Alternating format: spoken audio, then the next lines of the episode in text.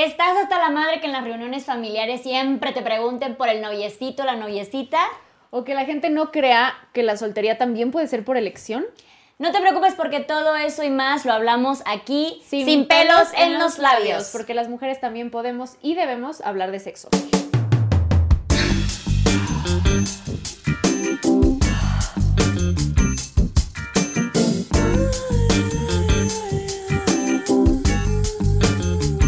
Y el día de hoy tenemos con nosotras a Andrea Flores. ¡Un aplauso! ¿Cómo fue mi primera menstruación? Si no me equivoco, fue a los 12 años y yo ya había tenido conversaciones en la escuela y con mi mamá respecto a la menstruación, entonces no era tan sorpresa. Pero quieran o no, cuando te sientes en el excusado y te limpias la coliflor y ves sangre, sí dices, su madre, ¿qué está pasando? O sea, la neta sí me asusté al principio. Me acuerdo, pobre de mi manita, como que temblé y dije, ¿qué voy a hacer? ¿Qué está pasando? Me acordé de la menstruación y fui corriendo con mi mamá. Y le dije como, ya pasó. Como si fuera un evento canónico, ¿va? Pero mi mamá como, ok, ¿qué quieres hacer? ¿Toallas? ¿Tampón? ¿Cómo te ayudo? Y ya, fue con toallas. Y me acuerdo que fue bastante doloroso. No vamos a derivar ese tema, pero después me diagnosticaron endometriosis, pero a mí mi primera menstruación fue, desde el principio fue algo doloroso. La primera vez que fui al ginecólogo, el primero fue macho, fue justo porque tenía bastante cólicos en mis menstruaciones y yo tenía 12 años, entonces estaba muy pequeña para tener menstruaciones de 10 días, con un flujo súper pesado, entonces por eso fui. Y fue bastante, pues, tranquilo, no fue intimidante porque sé que esas experiencias tienen otras personas. Me fue bastante bien, me cayó muy bien el doctor. La verdad estuvo todo tranquilo y cómodo dentro de lo que cabe. La primera vez que descubrí la masturbación, yo creo que justo no fue tan consciente y creo que fue la vieja confiable de apretar las piernas, ¿no? Como de empezar a apretar las piernas así y decir, oh, eso se siente rico. Pero obviamente no tenía idea de lo que estaba haciendo, pero pues, se sentía rico, entonces varias veces se hizo. Una infección vaginal, de hecho ya fue bastante grande, o sea, sé que, por ejemplo, tengo familiares que desde chiquitas tienen infecciones vaginales y yo ya fue hasta los 20 y tantos y fue algo súper raro porque pues empezó con comezón y yo dije, wow, jamás yo había sentido eso ahí, entonces creo que tengo que ir con el ginecólogo y fui y ya, no big deal, no pasó nada grave, pero fue bastante grande. Que qué bendición, porque qué perra incomodidad es esa. La primera vez que usé un juguete sexual también ya estaba grande. Luego digo, hay años desperdiciados. Fue en la universidad y la neta es una historia sabrosa. Yo estudié psicología, entonces tuve una clase de sexualidad y de la clase de sexualidad nos llevaron a una tienda de juguetes sexuales. Y obviamente las más ignorantes, jamás, para este entonces nunca me había masturbado yo, nótese. Y entonces se me ocurre que era buena idea comprarme un juguete como de este vuelo, como así de ancho. Y yo, sí, eso es lo que yo necesitaba, era un conejo, era un conejito. Pero de este vuelo, así de ancho y tenía como perlitas adentro que daban vueltas. Y yo dije, claro, por supuesto, jamás nunca me he tocado nada, pero eso es mi juguete. Y fue una experiencia espantosa. O sea, claramente no entró. Yo no sabía que necesitaba lubricante para ese tipo de actividades lucrativas. Entonces fue algo terrorífico, se me ocurrió aparte que iba a ser dentro de la regadera, no sé por qué, y así aprendí que ese no debería de ser mi primer juguete y después aprendí a comprar otros que fueron más útiles y más satisfactorios, pero esa fue mi primera experiencia, memorable. Compré una balita y ya todo bien. Después compré algo como de este vuelo y entendí que no tenía que ser a huevo penetrativo y ya. Fue otra historia, mucho más divertida. Ay, eso es bueno. Alguna fantasía sexual que tengo, siento que está muy trillada, pero ni modo, es la mía y la quiero mucho, no me vayan a cancelar por lo que voy a decir, ya me estoy poniendo nerviosa. Bueno, es fantasía, ¿no? No digo que vaya a suceder con algún maestro. No sé por qué, pero desde la idea de... No sé ni quién me la metió, pero pues sí, he tenido maestros guapos y digo, mira, no me negaría que pasara algo más interesante ahí. Es una fantasía, no ha pasado algún día, pero no ha pasado. ¿Cómo estás? Bienvenida. Muy bien. Qué gusto tenerte por aquí. Gracias por la invitación. Oye, hombre, preséntate un poquillo, cuéntanos quién eres, qué haces, a qué le giras. A ver, estoy lista. A todos aquellos que me ven. Pues soy licenciada en psicología, soy maestra en neuropsicología, tengo algunos estudios en trastornos de habla y lenguaje y me encanta el cerebro, entonces estudié algunos diplomados en bioquímica y neuroanatomía del cerebro, que es cómo funciona, dependiendo de los trastornos. Pero también a través de los años y sin pensarlo me hice creadora de contenido para tratar de compartir toda esa información. Y quiero aclarar algo antes de empezar el podcast. Ella y yo somos amigas hace como 9 años, entonces si de pronto me llevo rudo, es que, o sea, no es, no, así no trató a las invitadas de que chuque perra, ¿no? Somos amigas hace 9 años también, porque estuvimos juntas. Primer semestre de la universidad. Uh-huh. Oye, ¿y estás aquí? Ah, no por todas tus licenciaturas. Sí. La neta, no. Eso nos vale. Es porque tienes panocha. Es porque tienes panocha. Y porque Andy me contó. Sí, eso pasaba siempre, Andy, no te preocupes. Que lleva soltera ya un ratote. Uh-huh. Entonces vamos a hablar de eso. Sí. Hermana. No, me quedé pensando cuánto tiempo era un ratote, pero... Ok, ¿cómo ha sido para ti? ¿Cuánto tiempo llevas soltera? Qué buena pregunta. Llevo soltera desde, yo creo que el 2014. Y las 3 años. Ya ven, yo no quise hacer el cálculo, por eso aventé el año. El año que viene, 10 años. Vas a hacer 10 felicidades por tu próximo, primeros 10 años. Sí, yo recibiendo mi premio. Oye, es un pedo esto de estar soltera porque muchos los confunden con estar sola. Y esa es otra historia. ¿Cómo has manejado tú esto de soy soltera pero no estoy sola? ¿O por qué no tienes tan bonita y sin novio? Sí. Y yo una vez más, ¿qué es esto? ¿Terapia? ¿Como cuál pregunta quieres que empiece? ¿Por qué no tengo novio? Primero empezamos por qué no. Uh-huh. Pues yo siento que ahorita no es algo en lo que me he enfocado en los últimos 10 años. La verdad, lo que me he enfocado es mi carrera profesional. No con eso diciendo excusa de no he tenido parejas. Creo que ese es un término bien complicado en donde si no tienes una relación... pues no sé, como con título de, claro, es mi novio porque aparte me lo pidió mi novia y me lo pidió y quiere decir que estás sola o que nunca has tenido parejas. Y siento que eso va muy como de la heteronorma y las relaciones como heteronormadas de título, porque he tenido muchas parejas. Y hasta monógamas, ¿no? Siento que sale un chingo de la monogamia esto. Justo, yo creo que a lo largo, y me acuerdo las conversaciones que luego hemos tenido contigo, en donde yo dije, creo que yo podría incluso tener relaciones abiertas. O sea, yo siento que yo soy una persona, obviamente, con acuerdos, con límites, con las cosas claras. Como toda relación. Yo soy muy de tener parejas, desde sentimentales. Yo soy súper demisexual. Entonces, para las personas que no sepan qué es eso, es que, pues, interacciones sexuales o íntimas, eróticas, tiene que haber sí o sí como algún tipo de conexión emocional o conocer a la persona y sentirme en confianza. Pero no porque estés soltera quiere decir que no tengo ese tipo de relaciones. Que creo que era lo que alguna vez te comentaba, que creo que la soltería es un paraguas. No es como soltera igual a estar sola. Y entonces creo que no ha sido una prioridad mía. No creo que se ha dado el título de tener una relación formal, pero he tenido varias parejas. O sea, me sigo relacionando. Claro. Y algo que se ve muchísimo dentro de la soltería es que la gente lo ve como una enfermedad, como que es una meta dejar de estar soltera, güey. O sea, como que alguien soltera está constantemente en la búsqueda de no estar soltera. No, entonces como que las mujeres como si no supieran estar simplemente solas.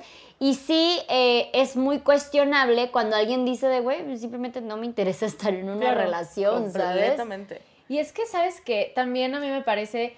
Porque aquí entra, o sea, yo voy a meter la variable de soltera o en una relación y aparte hacer una familia. Porque una de las mejores amigas de mi mamá, que tú la conoces, se llama Antonieta, ella tiene 60 y tantos años y es soltera, o sea, y no tiene hijos y ella es muy feliz, o sea, genuinamente es muy feliz, no es como de, bueno, pues ya ni pedo, se me hizo tarde, no, o sea, es o quedada, muy... Ajá, o quedada, güey, se te fue el tren, ¿no? Ella es muy feliz, pero luego la gente pregunta como, ¿y no te angustia quién te va a cuidar de viejita? Como, bro...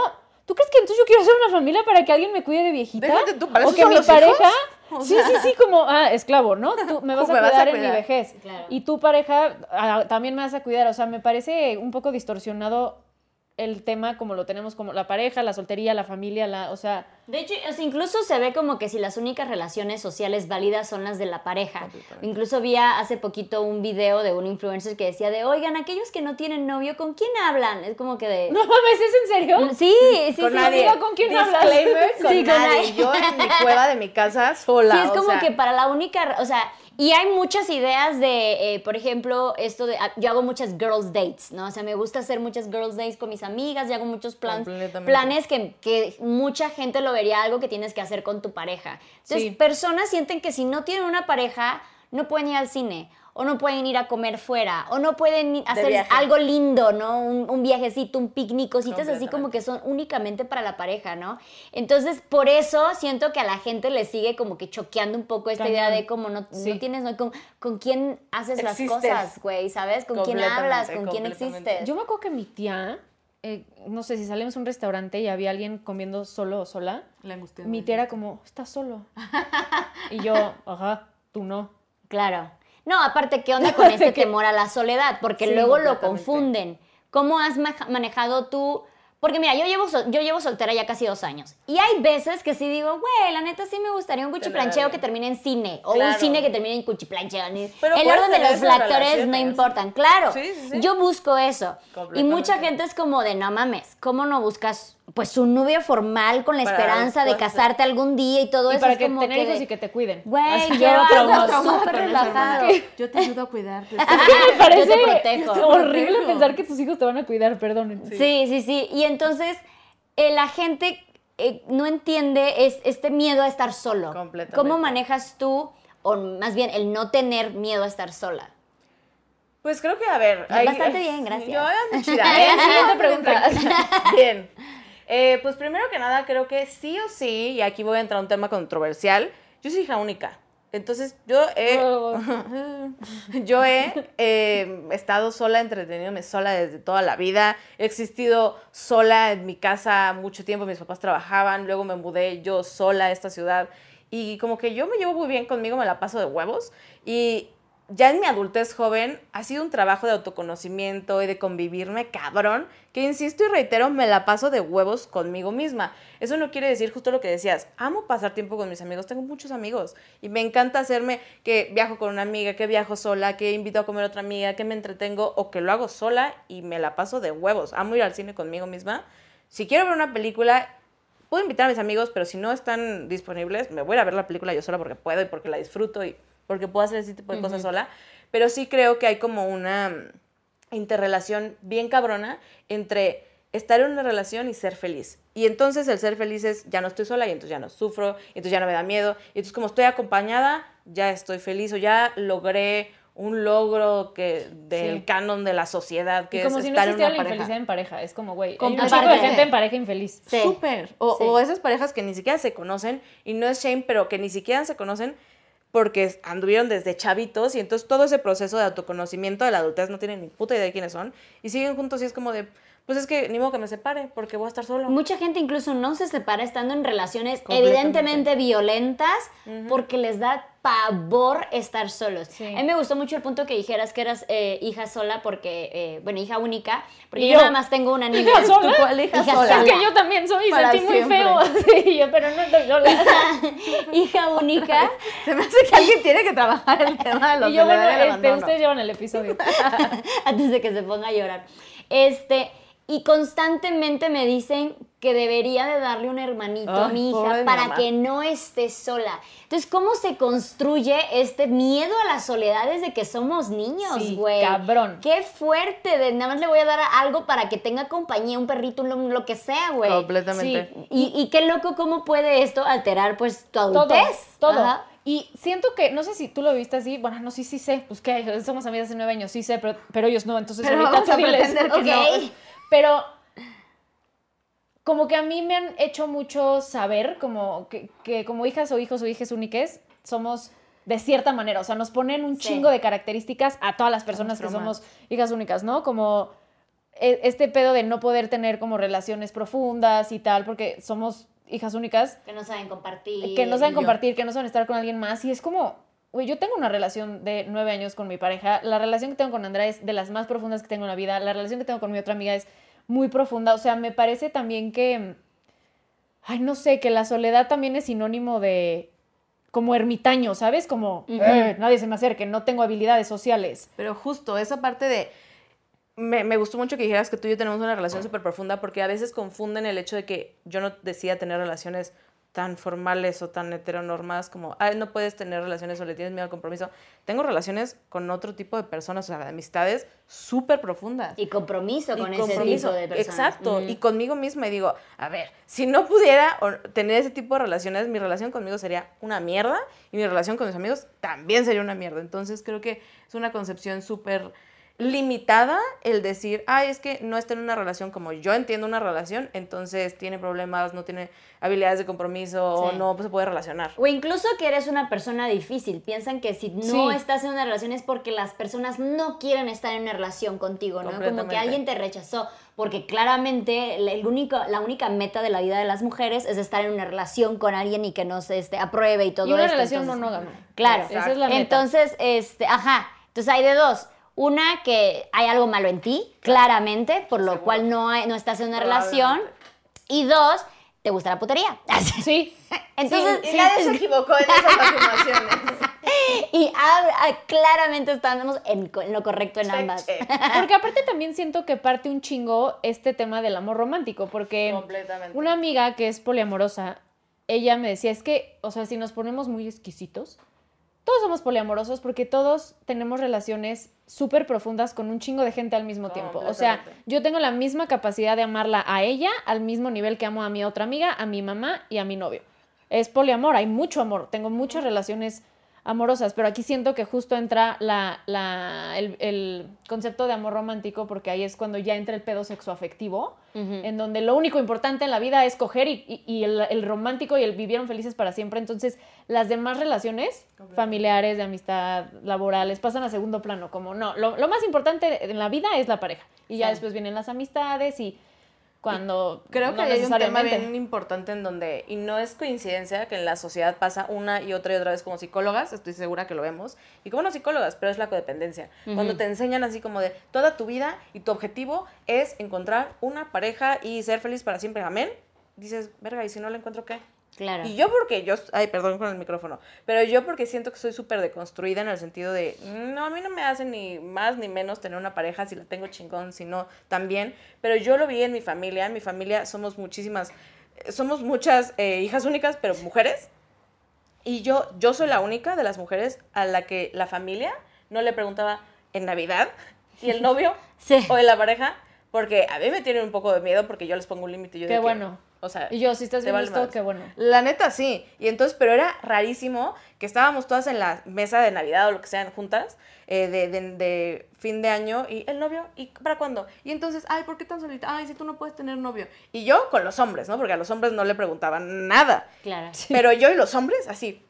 ¿Y a ti cómo te va en la escuela? ¿Y a ti cómo te va en el trabajo? A mí siempre me pusieron como en el rollo de más las expectativas de éxito y labor de los hombres, pero a todas mis primas... Oye, yo tengo una pregunta. Cuéntame. Yo, señorita, al ser soltera, ¿no te catalogaban como que seguramente es lesbiana y por eso no tiene una relación? O sea, hay algo que nos está escondiendo. He escuchado yo tanto eso. Eso, ajá. Pues ay, igual, sí, mira, te voy a decir algo. Ve y pregúntale a mi familia porque en mi cara nunca me lo dijeron. Ajá. Pero yo creo que sí estuvo la ¿Sientes sospecha, que das una percepción? ¿Sientes que sí das una percepción de así?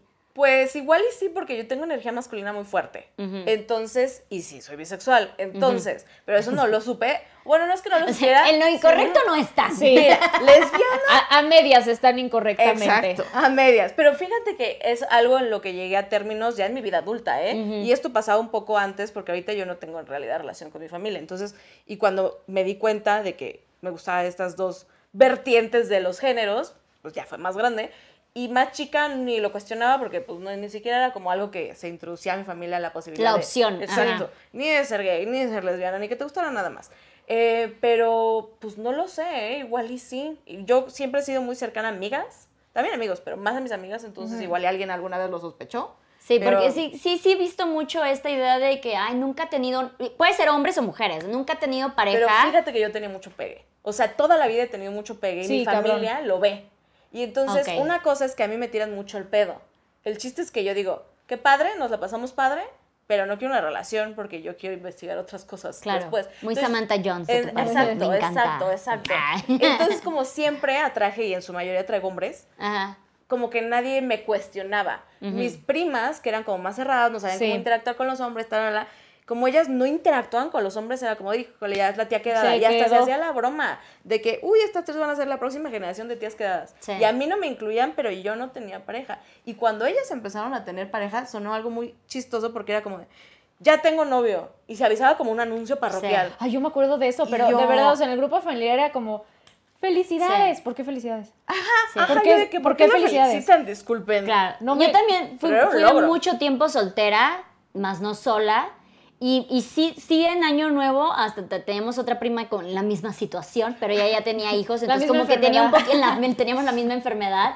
Y güey, me acuerdo que hacíamos, o sea, ya ahorita como que, pues digo, ya que ya me río, ¿no? Para que, güey, hacíamos como tipo competencia de a ver quién de las dos el año que viene se sale. Lo logra. Algún momento te soltamos globos de cantor. Así de, para poder salir de la soltería. Efectivamente terminé casándome y bueno, es otra historia y volví a ser soltera. No, tengo una pregunta para ti. Sí, dígame. A ti, o sea, ¿tú cómo lo vives? Porque aparte eres mamá, o sea, uh-huh, traes la variable, claro, de estás soltera, más no sola, y eres mamá. No sientes... Y yo, bueno, estás soltera y sola, pero quise hacerlo más bonito. Ajá. ¿No te entra más la presión? Bueno, no que yo te entre, pero de afuera que te digan, no, aparte eres mamá, güey. No, yo siento que al contrario, ya tengo un pase libre porque ya cumplí con la expectativa de haber estado casada y de ser mamá. Entonces ya es como que, bueno, ya lo hizo, no le funcionó, pero ya cumplió, ¿sabes? Ay, nunca lo había pensado así, si me hubiera quedado soltera todo el tiempo. Siento que sí tengo ya un pase libre al respecto. Y ahorita ya es más como lástima. Ahorita ya no me abrazan. Lástima de mi niño. Pero ya no es esta urgencia porque ya me casé, ¿sabes? Así me había divorciado, ya cumplí con la expectativa social. Entonces ya no me molestan tanto como eso. Y por muchos años, ¿sabes? A mí otra cosa que me pasaba. Yo soy viajera y antes de ser mamá era muchísimo más viajera, güey, de que era nómada 100%, no tenía casa, vivía de mi mochila y todo esto. Entonces como que decían, bueno, pues Luz ya escogió esa vida, en su camino no está tener pareja y casarse. Entonces cuando me casé fue como que, digo, también me casé como muy a lo atontado, pero sí fue así como de, wow, a ver, espérate, ¿qué pedo? Ya tú ya teníamos en este. Yes, ajá, nos costó un chingo ponerte en esta cajita, ¿cómo me vas a decir que vas a salir de ella, no? Entonces si eres una persona, por ejemplo, si eres una persona que siempre fue muy fiestera o muy de que andaba con uno y con otro, o sea, es hombre o mujer, como que dicen, bueno, en su camino no está encontrar una monogamia en algún momento de su vida. Pues apúntalo y no lo esperen, ¿eh? Entonces, y a mí me pasó lo que a ti te pasó en cierto momento, que como que ya era así como de, bueno, ya sabemos que es Luz, ya sabemos lo intentamos, que pero en su vida no está esto. Sí. O piensan que por tener ese estilo de vida yo ni siquiera sueño. Soñaba con casarme o tener hijos. Y a mucha gente le sorprendió que de repente me casé. Incluso me lo llegaron a decir como de que, ay, no, me sorprendiste, ¿no? Que cambiaste tus ideales, o qué raro, claro. Cambiaste como persona, porque resulta que también te gustaba esta idea de ser esposa y madre en algún momento. Claro. Y ¿saben qué? Como que en mi cabeza es imposible pensar que todas las personas buscamos lo mismo y queremos lo mismo, ¿no? Porque a mí, que yo soy la más monógama y más pareja del planeta, a mí me gusta demasiado. Es que ni siquiera sé si es estar en pareja o estar con la pareja que tengo yo, claro, porque creo que es eso. Uh-huh. Pero como que en mi cabeza es raro pensar si yo decido estar en pareja y llevo 9 años con la misma persona, la gente no lo cuestiona, es como, perfecto. Pero entonces cuando entra la otra variable de llevo 9 años soltera, ahí ya lo cuestionan. O sea, como en nuestra cabeza no cabe que a ella puede que no le guste el jitomate y a mí sí. Es exactamente la misma mierda. O sea, si a ella le gusta el sexo anal y a mí no, nadie lo cuestiona, ¿no? Si a ella le gusta la galleta de chocolate y a mí no, nadie lo cuestiona. Pero cuando entra este tema, es que es un ¿por qué verga? Ay, sí, yo, ¿por qué verga? Tiene que ver con estándares, estereotipos y, como se dice, expectativas de la otra persona. Porque si yo no voy por la vida diciendo llevo 9 años soltera, nadie me lo preguntaría, ¿sabes? A mí. Por cómo me veo, por cómo me manejo, por cómo, lo que quieras. Claro. Pero veo a otras personas que pueden decir, llevo 9 años soltera. Claro, tiene sentido. Sí, y es como, qué mamón. ¿Por qué me estás queriendo decir, mierda? Lo dices y dices, no mames, ¿sabes? O sea, de que digas, llevo 9 años solteros. No, ya te vamos. O sea, a mis amigos les urge encontrarme una pareja, güey.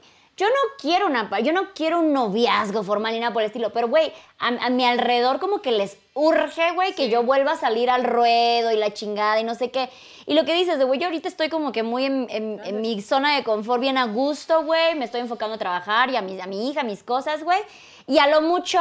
Sí digo, güey, sí se me antoja un cuchiplancheo de vez en cuando, ¿no? Claro, algo seguro, pero, no es igual, pero hasta ahí.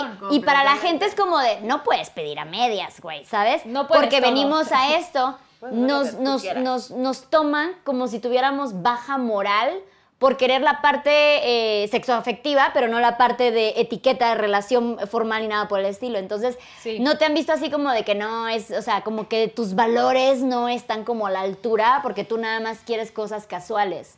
Fíjate que mi círculo cercano no. Ay, es que es muy difícil tener esta conversación sí. Con gente de estabilidad emocional.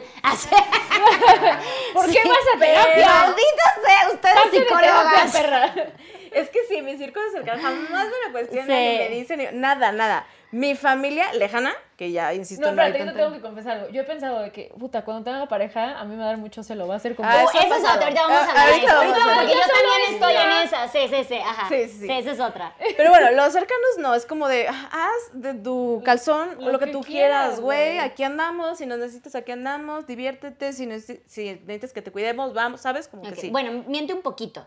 Para la gente que... Es muy tóxico. No, pero es que mi familia sí es como de, por ejemplo, recuerdo un evento en donde cuando yo me salgo de mi casa, me salí de los 19 años a mi casa, o sea, de mi casa a estudiar la universidad, y me acuerdo que una tía, pues yo me salí sola porque tuve el privilegio de hacerlo y mi papá me ayudó y tuve un departamento y yo viví sola.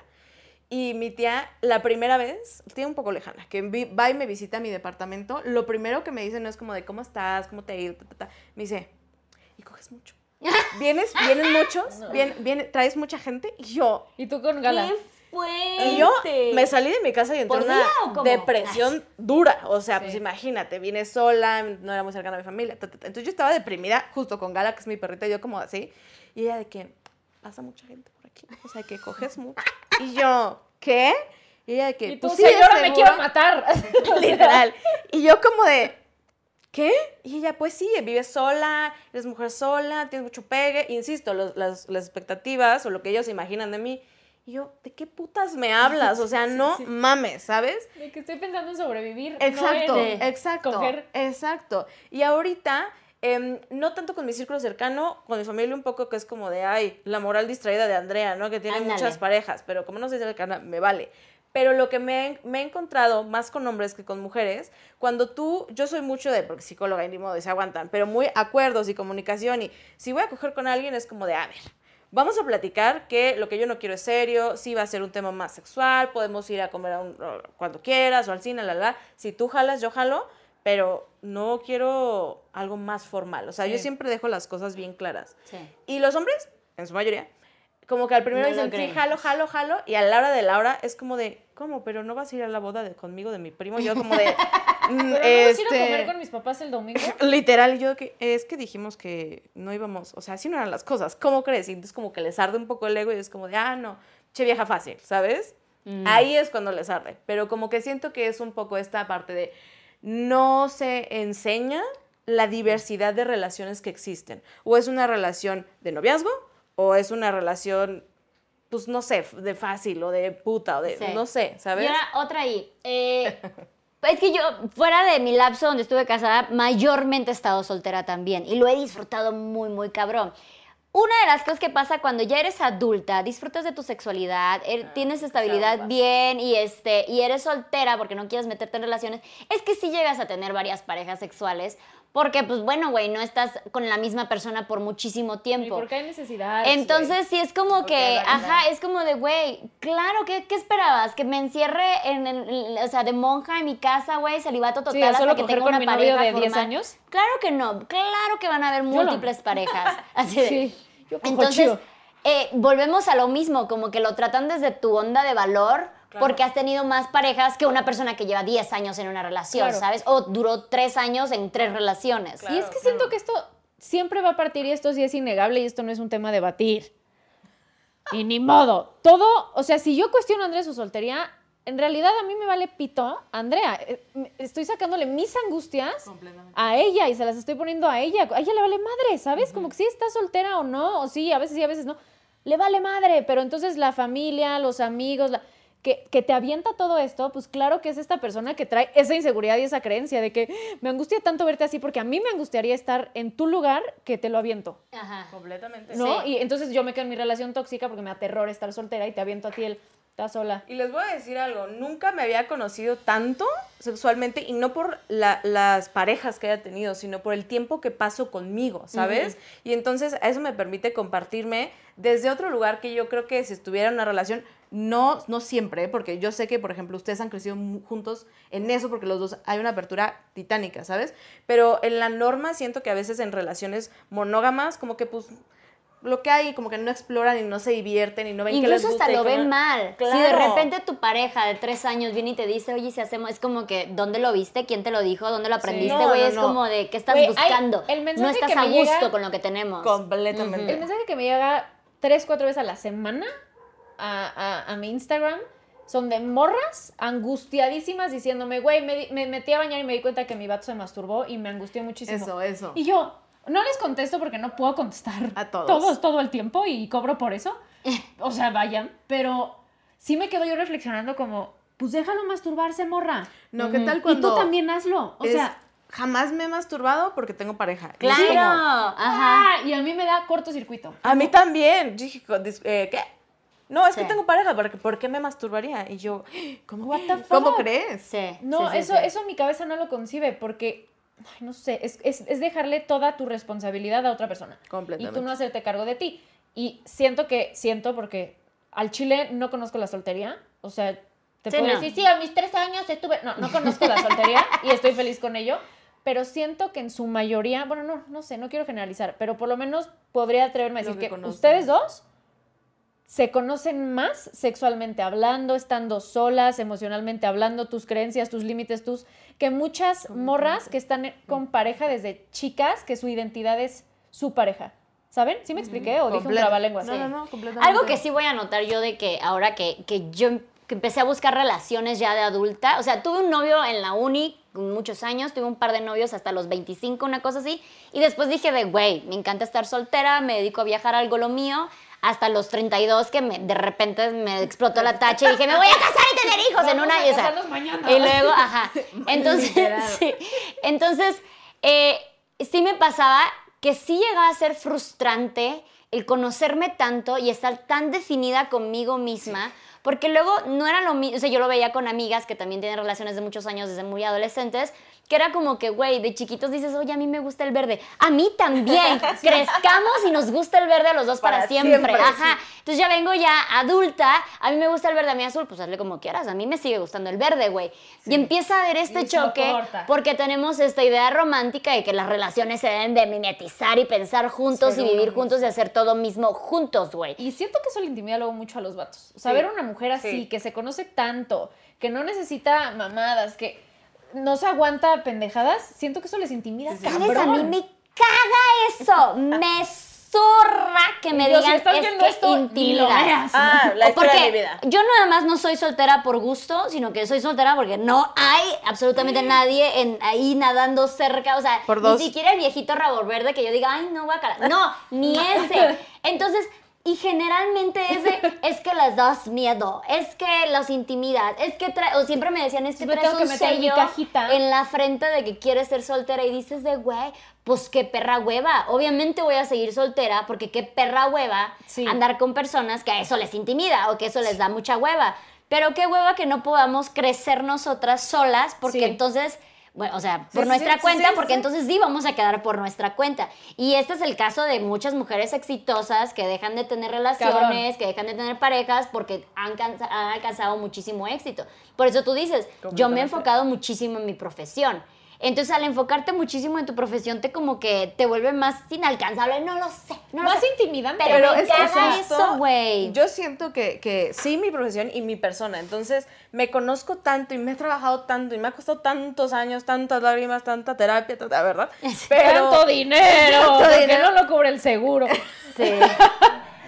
Exacto. Pero entonces digo, ¿sabes qué? es que yo sé lo que merezco y sé lo que no merezco. Sí. Sí. Entonces, a mí ya cualquiera no es como que, justo, si es una relación sexoafectiva, jalo. Pero para formalizar algo más y comprometerme, yo siempre veo estas relaciones como pelele. Exacto, como de vamos a hacer un equipo. Y tú jalas y yo jalo igual, pero no es como, ¿sabes? Sí, lo que me merezco mínimo. Exacto. Se empieza de acá para acá. De acá para acá. Y Alfredo, mi novio heterosexual hombre, luego se sienta conmigo a decirme, Andy, los güeyes están de la verga. De la verga. Están horribles. O sea, como que hablamos de mis amigas, por ejemplo, de un par de amigas que sí mueren por tener pareja. Mm. Ajá. Que Alfredo me también dice, es súper válido. Sí, claro, claro. Pero muy desgastante. Es o sea, muy, esa necesidad. Más teniendo enfrentándote a este mundo donde simplemente, güey, está de la verga. Y que así viéndolas y así que, pareja. Y Alfredo conoce a su raza y me dice, güey.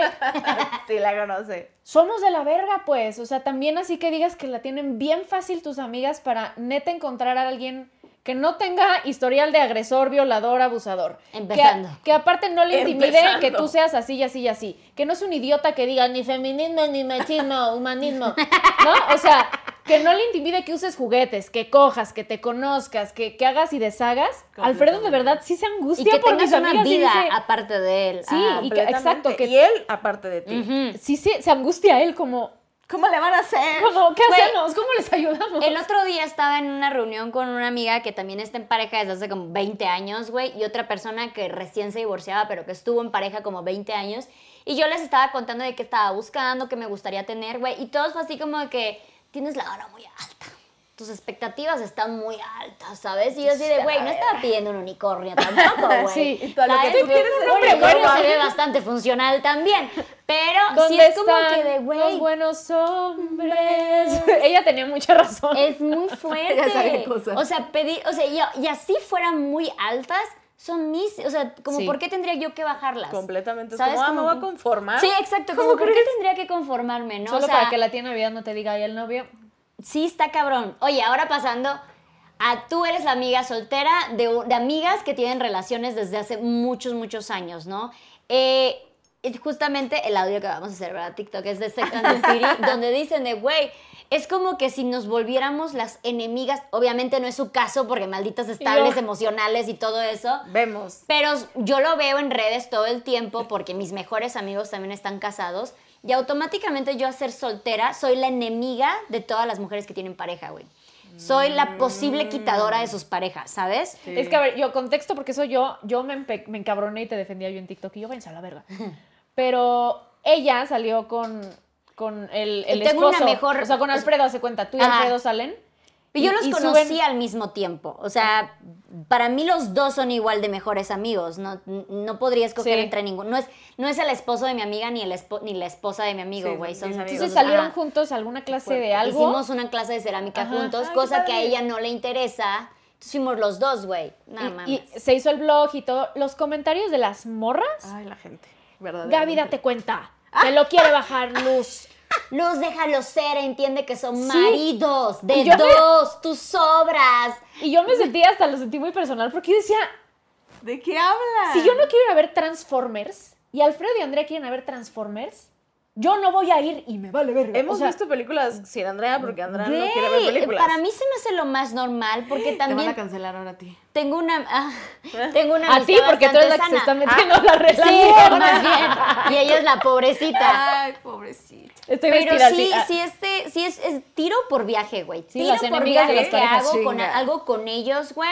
Nos salen comentarios de que yo ya los debo dejar de estar solos, que porque no los dejo respirar, que ya me consiga mi propio hombre, porque como me gusta agarrar la energía del marido de mi amiga, güey.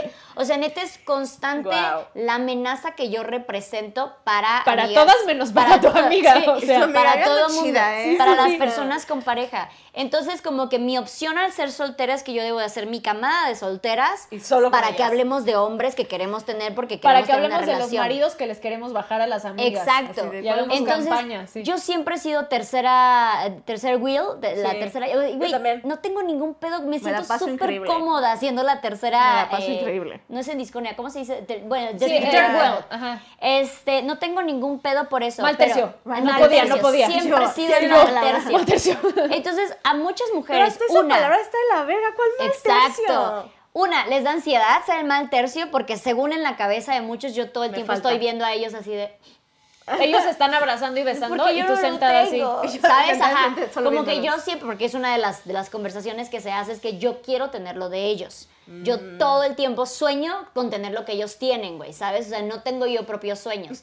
Entonces, una es esa, no dos, es que todo el tiempo le quiero bajar obviamente al marido, ay, o que él quiere fuerte, conmigo, cosas así. Entonces es como que las solteras solamente se pueden juntar con solteras. Y es que, a ver, aquí yo voy a decir algo, y yo que me encabrona, porque cuando estamos Alfredo, Andrea y yo solos, como que ni siquiera nos siento tanto pareja. Uh-huh. Romántica en ese momento. Somos un grupo de amigos literal, 100%. Él es mi amigo, ella es mi amiga, luego ella es mi amiga. Somos amigos los tres juntos, ajá, acostados en nuestra cama, los tres viendo películas todos los fines de semana, ¿sí? ¿No? O sea, estamos siendo amigos, no estamos siendo la pareja y Andrea. Uh-huh. Y yo en una silla al lado de la cama. Y yo, ¿no? Tú allá, porque si te acuestas en la cama quiere decir que te quieres coger. Sí, o sea, claro. Sí, no, está cañón. Y ahora, ¿tú qué opinas? ¿Tú cómo lo vives, por ejemplo? Pues sí, yo siempre he tenido una tendencia, justo porque yo digo, ay, no sé, las relaciones vemos, o sea, como que yo me vivo muy bien en mi individualidad, compartiéndome a ratitos con ciertas personas. He sido muy, ¿cómo dijimos que se decía? Third wheel. El mal tercio. Ay, bueno, el tercio, porque no voy a decir mal. De muchas de mis amigas, pero justo como que yo nunca me he sentido el mal tercio, nunca me he sentido, creo que ahorita ya a mis casi 30 años tengo los huevos suficientes para decir, me siento incómoda, me paso a retirar, ¿sabes? Sí, qué necesidad. Sí, exacto. Pero justo yo, en la relación más cercana que tengo con una pareja es con Andrea y con Alfredo, y jamás, y yo también los conocí al mismo tiempo. Creo que ni andaban cuando los conocí. Y justo siento como, estoy con mis amigos, y jamás, estoy tratando de pensar en una relación para que no pienses que son tan sanas todas, en donde... Esto no está funcionando, Andrea. Yo déjame este podcast no se va a hacer, ¿sabes? Estoy tratando de pensar... Justo en algún... ¿Nunca te ha tocado? Sí, ayúdame. Yo tenía un amigo, y ahí sí yo era amiga de él, y empezó una relación con una chica, y la chica le pidió que dejara de ser de amigo. O sea, fue así como de, no necesito tener novio para que me terminen, porque el tipo me terminó, fue así de, ya no podemos ser amigos. Y fue así de, ¿esto también me puede pasar? Y, o sea, ¿no te ha pasado de que tienes una relación amistosa con un güey soltero, y en el momento que tienen pareja, tú ya no puedes ser amiga porque claramente se lo quieren? Sí. Uh-huh. Sí, eso sí me pasó, pero me pasaba más en la prepa, que justo es que prepa laica tenía muchos amigos y muchas amigas, más que en la universidad porque pura morra, porque psicología. La verdad, entonces pura morra. Pero sí me llegó a pasar. Y era no tan explícito, que quizás hubiera apreciado que hubiera sido tan explícito como de, pues, estoy en esta relación tóxica y me voy a alargar, la verdad. Uh-huh. Pero sí era como que se alejaban un poco, o yo era como de, tú hasta aquí, tú quédate ahí. Pero ¿sabes qué? En la prepa, más que en mi vida adulta, fui más de parejas. Ahí sí tuve más parejas, y entonces cuando yo tenía ya mi pareja, aunque fuéramos novios, estuviéramos saliendo, fuera más formal, yo ya no representaba un peligro. Claro. Porque yo ya tenía dueño. Exacto. Haz de cuenta. Ajá. Entonces, no me pasó. Y ahorita... Lo que quizás me pasa más, volviendo al tema de quizás la personalidad un poco más, pues es que ni siquiera es intimidante, es me conozco lo suficiente que sé cuáles son los límites, mis no negociables, lo que sí quiero, lo que no quiero, intimido a los novios de mis amigas.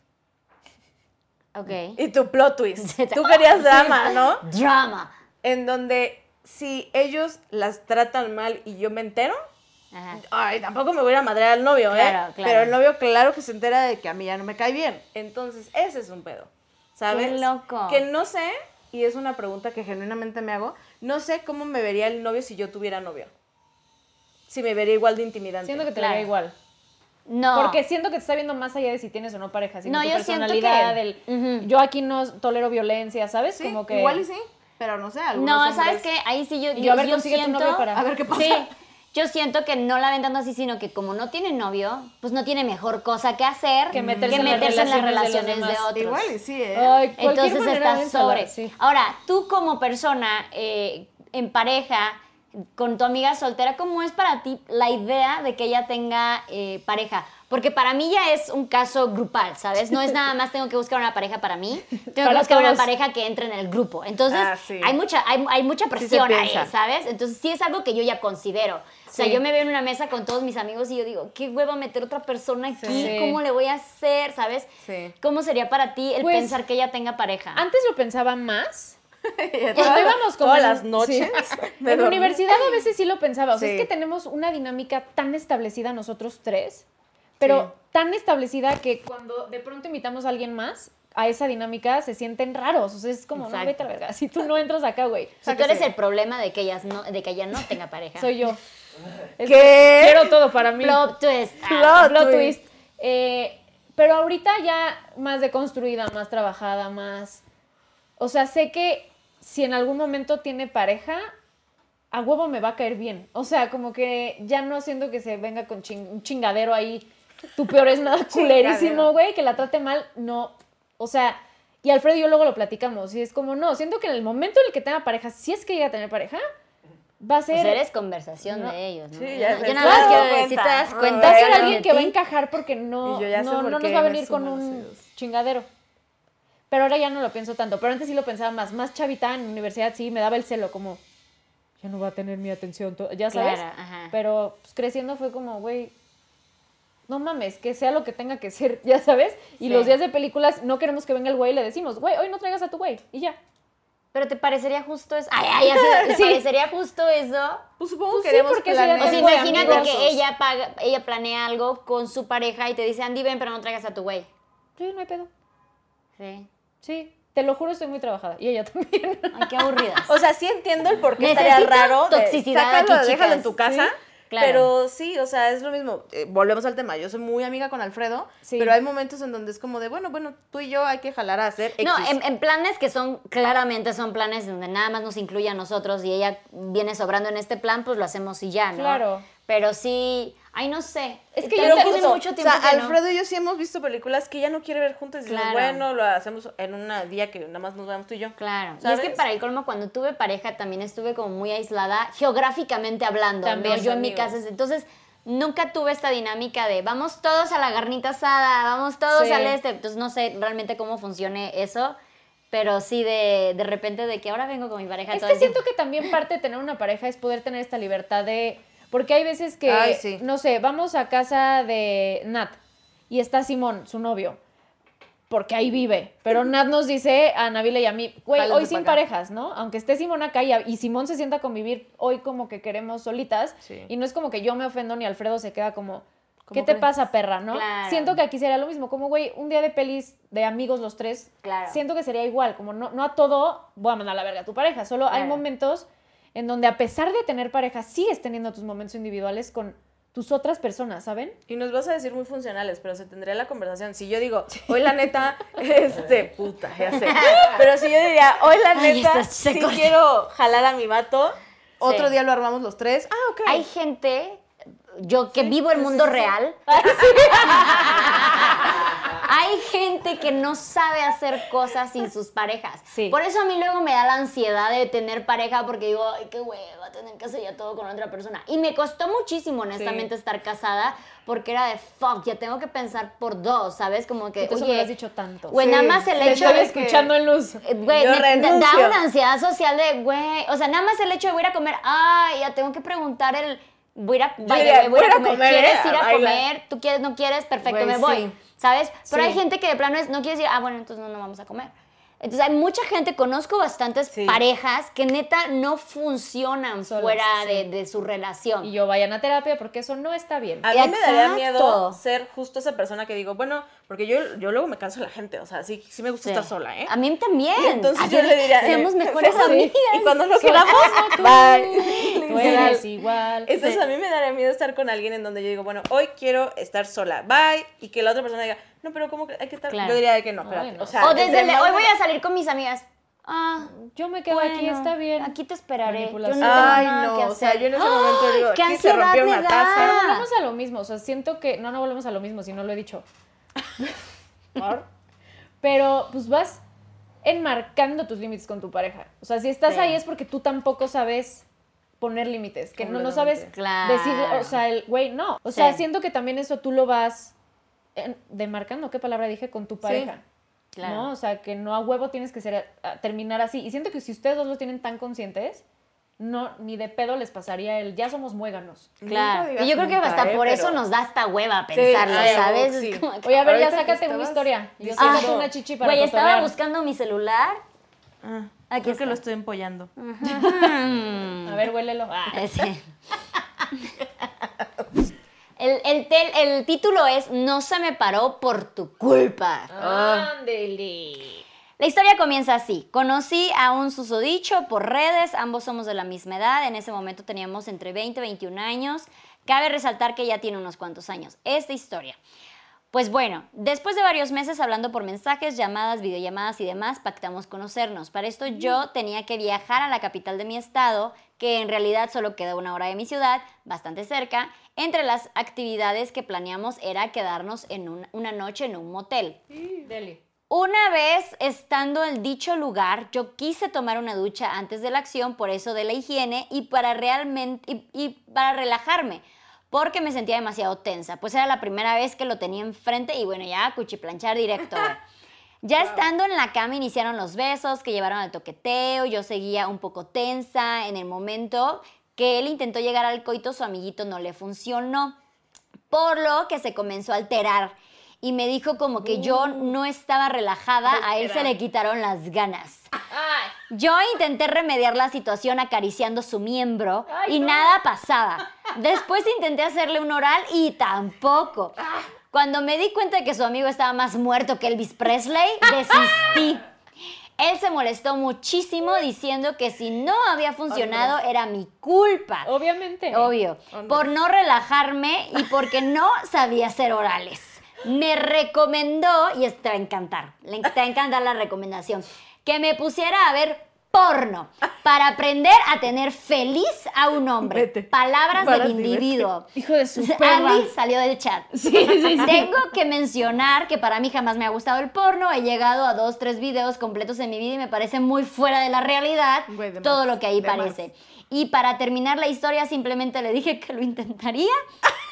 La próxima vez tendría más experiencia. No lo volví a ver, obviamente, pero después de un tiempo mi amigo con beneficios me enseñó el bonito arte del oral y hasta aquí mi historia. ¿Ya ven cómo se aprenden? Ay, no, y yo tengo muchas cosas que decir.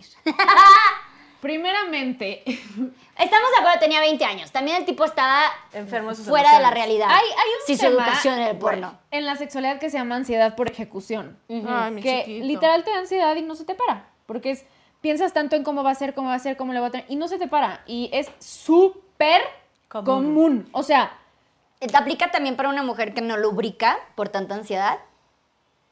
No, más bien no se te abre tanto. O sea, estás tensa y tus músculos se cierran. Claro. No va tanto por la lubricación, pero va más por la tensión del músculo. El Kegel de tu vida. Okay. Pero es mucho más común en vatos que esto pase.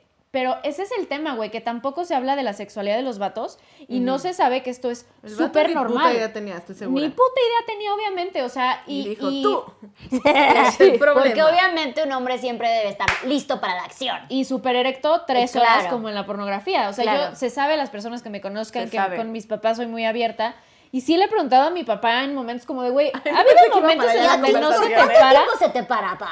No, o sea, sí les preguntaba como, güey, de pronto no se te para por estrés, no, y mi papá, sí, güey. Entonces le pregunté a Alfredo, sí, güey, a mis amigos, sí. Y entonces, ¿por qué verga no lo hablan? O sea, siento que si se hablara más entre vatos, se sentiría más como, bueno. Y ahí es cuando el patriarcado afecta a los hombres también. Claro, porque aquí...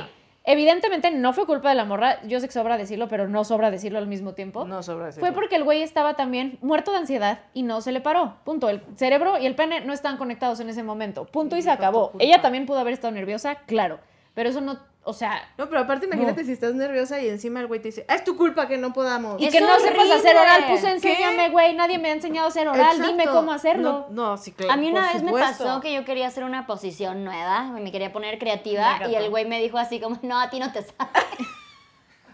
Y tú, pero lo quería intentar. ¿Me enseñas? Güey, o sea, es pésima manera de comunicarlo, güey, ¿sabes? Pues enséñame, a ver, intentémoslo. Claramente no me sale si es la primera vez que lo estoy intentando, güey. Aparte, tampoco somos estrellas de porno. Pero es muy traumático, más si tienes 20 años, güey, en la vida lo quieres volver a intentar. Sientes que hay algo mal contigo. O sea, neta, sí es muy traumático este tipo de cosas. Entonces aprendan a comunicar como cuando algo, pues claramente no les está gustando. Y no nacimos sabiendo hacer orales, no mamen. Por supuesto. O sea, es como, güey, claro que ahorita hago mejores orales que hace Pero 9 años. Y aunque sepas, claro, ya, espérate, y aunque sepas, tal vez a la persona no le gusta eso. Dime, por eso que te gusta. Exacto. Entonces, sí, mejor comunicación. También me da risa cuando me preguntan en redes de que, Andy, ¿cómo le hago oral a mi novio? Es que no sé cómo le gusta. Yo tampoco. Pues pregúntale, mano. O sea, no sé quién es tu novio, no me lo ha platicado, claro, no es mi paciente, porfa, pregúntale a él que le gusta y hazlo. Pero sí, es la pena de también hablar con tu pareja verbal de sexualidad. Claro. Como justo, como que siento que también hay un tabú, perdóname que te interrumpa, pero en relaciones sexuales penetrativas o no penetrativas, como que nadie se comunica. Nadie. Como que todos piensan que va a pasar lo que va a pasar y como que medio le das así, que luego es para... Más si la educación es el porno, güey, ¿sabes? Es como de viene súper idealizada la... Me encantó tu reel que hiciste de en porno en la vida real. Güey, es que no, en la vida real. Y aparte te tienes que ver verguísima. Pero impecables, ningún rollito, toda estirada, toda, güey, nada, hombre. Porque, por ejemplo, algo que se sabe, porque lo hablo mucho en redes sociales, es que mi clítoris es súper sensible, y si yo toco directo el clítoris, me da una cosquilla que digo, ah, ya no me gusta. Entonces me gusta o arriba o a los lados. ¿Tú crees que Alfredo nació sabiendo eso? Por supuesto que no. Seguramente ni tú, ¿sabes? No. O sea, y yo le enseñé y le dije, aquí no, carnal, porque me dan cosquillas y no, o sea, turn no off, rifa. Y es como, y ya, no, quítate. Pero se lo comuniqué, o sea, no asumí que, por tu culpa, ahora no tuve un orgasmo, imbécil. Claro. Aparte también la idea de tienes que ver porno para saber satisfacer a un hombre.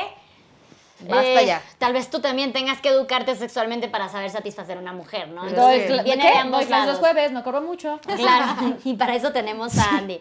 Aquí tienes tu historia. ¿Están listas? Eso es más tranquis. Hola. La verdad no sé si sea algo gracioso. Ay, mi niña, así es. Sí, si no lo hacemos. Sí. Soy de Colombia y a mis 20 años fui a hacerme mi primer citología. Creo que en México se llama Papá Nicolau. Sí, hermana, sí. Mira, si no es graciosa, eres culta. Muy bien, muy bien. Uh-huh. Estaba muy nerviosa, no le había dicho a nadie, tampoco sabía cómo era el proceso. Es feo, ¿no? Así es que digas, ay, que me raspen la panocha. Pero, porque aparte piensas que vas directo, ¿no?, a que te digan que tienes SIDA o algo así. O sea, aparte sí. Sí, eso pasa, sí. Que mandan el estudio y tú de que... al caso, güey, tú juras que... no has cogido en años ni nada. Sí. Y tú dices... Bueno, no sabía cómo era el proceso. Cuando estaba en pleno examen, la doctora me revisó y me dijo, uy, no encuentro tu cuello, está súper estrecha, qué bella.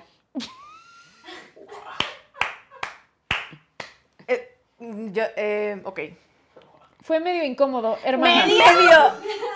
Creo que fue un cumplido, me estaba doliendo, yo no era sexualmente activa, no supe cómo reaccionar y solo le agradecí, mi niña. Gracias. Ay, preciosa, güey. La ginecóloga es una hija de perra, déjame te digo. Preciosa. Estás estrecha, qué bella. Ginecólogos, ¿eh? Sí. Bueno, a alguien conocido ya iba a quemar a alguien que igual no quería ser quemada, pero le dijo como de, ay, ¿no quieres que... ¿Cómo ese procedimiento para que se haga estrecha otra vez? Porque ya estás medio guanga. La labioplastia. ¡No! Y yo así... ¿Qué? Y yo terminando me dices preguntó. ¿Quién? Sí, luego les cuento quién, pero... Sí, y en ese pedo vaginal. Güey, ¿qué? Pero yo estaba ahí así como de... Esta persona viene por chequeo general. ¿Qué mierda tienes que andarle haciendo esos comentarios? Y el doctor viendo una oportunidad de negocio. Obvio, pero aparte... Hay maneras. El autoestima de, es que ya estás guanga. No, y eso... Yo sé que no es abuso sexual ni de broma, pero es un tipo de abuso bien del... O sea, qué bella, es un abuso profesional, güey. Es como que nadie te preguntó, güey. Exacto, no. Y más si no es una persona sexual. O sea, una persona que no ha tenido relaciones de 20 años no tiene que enterarse si está más estrecha o más guango, lo que sea, güey. Y perdón, pero no te tienen que hacer el Papá Nicolau si no eres sexualmente activa. Completamente. Uy. O sea, empezando por ahí. Ay, para acabar el episodio, les quiero contar una historia muy chistosa con mi ginecóloga para... No decir que todo está de la verga, porque mi ginecóloga es muy hermosa. Yo uso unos huevitos que se llaman yoni. Huevitos yonis que son como de cuarzo rosa, de amatista, de jade, la chingada. Y son huevitos chiquitos que te metes a la panoquia y yo te metes a la vagina, pausa educativa, a la vagina. Y te sirven para un chingo de cosas que este no es el momento. Pero bueno, yo tenía... No, yo sí quiero saber para qué cosas sirven. Podemos hacer otro episodio así. Entonces yo tenía el huevito y todavía tenía el DIU. Entonces yo iba a mi cita con la ginecóloga para ver si ya me podía quitar el DIU y se me había olvidado... El huevito. Que no salió el huevo. Entonces yo así, patas abiertas, y mi ginecóloga... Andy. No puedo entrar. Y yo... Ah, caray. ¿Cómo, güey? ¿Sí? ¿Cómo...? No puedo entrar. Y como que le intentaba con el pato y me decía, no te quiero lastimar. ¿Puedo meter un dedo para ver si estás como cerrada? O sea, si tus músculos... Y yo, sí, güey, o sea, el chile sí. Y entonces Me mete los dedos y me saca un huevo. Y tú, me saca un huevo, deja de que... Andrea, qué pedo, güey. Ten. Y yo... tómala, roja, qué gallina de los huevos de oro. La ayudante muerta de risa, porque la ginecóloga es como amiga de la familia, sí. Entonces también es como la tía, ¿no? Las dos muertas de risa y yo, güey, no, se me olvidó. O sea, se me olvidó, güey, el huevito generalmente sale a la misma hora y me falló ese día y se me olvidó. Ya me hace todo, no me pudo quitar el DIU. ¿Qué haces metiéndote un huevo antes de ir con una ginecóloga? No, o sea, es que me lo meto un día antes, dura toda la noche y al día siguiente, a la misma hora, a las 8 de la mañana, siempre sale mi huevo. Pero ese día no salió y se me olvidó. Y todavía me dice, ¿quieres que te lo vuelva a meter? Y yo, no, mija, aquí ya se quedó. O sea, dije, no. Y el otro día después me preguntó, ¿y para qué se usan? Y ya, fue una conversación muy bella. Que tendremos luego en otro episodio. Sí, así que denle suscribir para que no se lo pierdan. ¿Dónde te podemos encontrar? ¿Tienes planes? ¿No tienes planes? ¿Tienes novio? ¡Habla! Vas a estar soltera. Vas a estar soltera. Cuéntanos, ¿en dónde te podemos encontrar? ¿Cómo que pex? Me pueden encontrar en redes sociales, en TikTok y en Instagram, que son mis lugares más presentes, como Eres Magia. ¿Pero cómo se escribe? Porque no es Eres Magia. Sí, no, es Eres-Magia, no sé qué. Ajá. Sí, es Eres-Magia-. Son dos al final. En las dos redes, en TikTok y en Instagram. Y ya, ¿no? No tienes agenda abierta. Ah, sí, importante. Soy psicoterapeuta clínica, o sea, doy terapia one-on-one, pero ahorita la agenda está cerrada. Sin embargo, éxito. Anuncio cuando se abran en mis redes sociales, especialmente en Instagram. Entonces, estén pendientes. Y yo recomiendo que sea su psicóloga. Súper. Pues muchas gracias, chicas. No olviden que si les gustó el episodio, apoyen con un comentario, un like, suscribirse, darle a la campanita, seguir en Spotify, todo el show, compartir. Y nos vemos en el siguiente episodio. Besitos. Bye.